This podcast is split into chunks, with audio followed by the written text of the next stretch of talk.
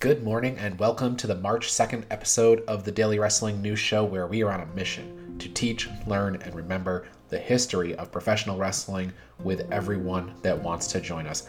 My name is Ryan Joy, and on today's episode, I need to reiterate that words matter. While we take a look at the question of how many world titles did the Hollywood Blondes win? It's well understood that long before there was any discussion of Loose Cannon or Stone Cold, we had Flying Brian and Stunning Steve, a WCW tag team known as the Hollywood Blondes. By the way, Blondes is spelled with an E. B L O N D E S. That's confusing to many. So here's the thing I posed the question for today How many world titles did the Hollywood Blondes win? Well, they won the World Tag Team titles on this day in 1993 when they beat the tandem of Ricky the Dragon Steamboat and Shane Douglas. And that's why we're talking about it today. But let's back up and talk about the NWA World Tag Team Championships. As you may know, the NWA was an overarching governing body that consisted of member promotions from around the world. The majority of those promotions would exist in the United States.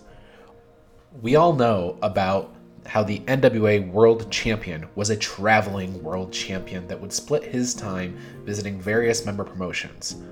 Guys like Dory Funk, Giant Baba, Harley Race, Lou Thesz, and Ric Flair. But you know what? The tag team division didn't really have an equivalent concept. It's true that there were NWA World Tag Team Champions.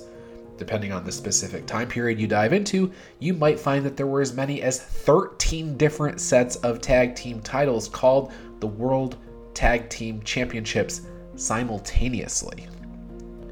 Here's why. Up until 1982, the NWA allowed the member promotions to establish tag team championships and simply call the titles the NWA World Tag Team Championships. I'll admit that I find this to be a little weird. Why not force the member promotions to pre- preface their titles with the name of their promotion? Things like Big Time Wrestling Tag Team Champions, Jim Crockett Promotions Tag Team Championships, and World Class Tag Team Champs, instead of the generic NWA World Tag Team Champions. I guess it's really only confusing to historians like us that look back at the period trying to figure out what the heck's going on. But like I said, this is how things were through 1982. Why did it change in 1982? Well, Big Time Wrestling from Los Angeles closed their doors and abandoned their version of the NWA World Tag Team Championships. When that happened, only the World Wrestling Federation and Jim Crockett Promotions still had NWA World Tag Team Champions. Shortly after Big Time closed, the WWF split from the NWA. That meant that JCP had the only set of NWA World Tag Team titles in 1982.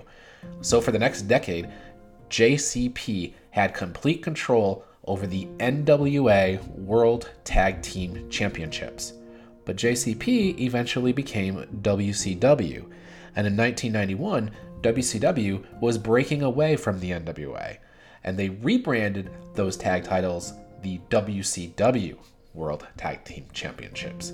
And I hope that you're still with me because it's actually here where things get a bit confusing. The following year, in 1992, we're up to now, the NWA decided why don't we have our own NWA World Tag Team Championships that are distinct and separate from the WCW titles? And, uh, you know, that makes perfect sense if you're the NWA. So they went to WCW and worked with them to hold a tournament and crown new NWA World Tag Team Champions. And they did that through a tournament at the Great American Bash in 1992. The winners of these inaugural official, whatever you want to call them, were Dr. Death Steve Williams and Terry Bam Bam Gordy. But those two men, they were at the moment that they won the NWA tag titles. At that moment, they were already the WCW World Tag Team Champions. So, Williams and Gordy were double champs, and they were referred to as the Unified Tag Team Champions. So, from the very beginning of the NWA World Tag Team titles, they were already unified with the WCW Tag Team titles. A few title changes later, and it brings us to this day in 1993 when Stunnin' Steve and Flyin' Brian won the Tag Team Championships. So, back to the original question How many world titles did the Hollywood Blondes win? Two. They were the unified champions, so they won the WCW World Tag Team Championships and the NWA World Tag Team Champions. The Blondes would defend those titles together, and they lost them together five months later to Arn Anderson and Paul Roma.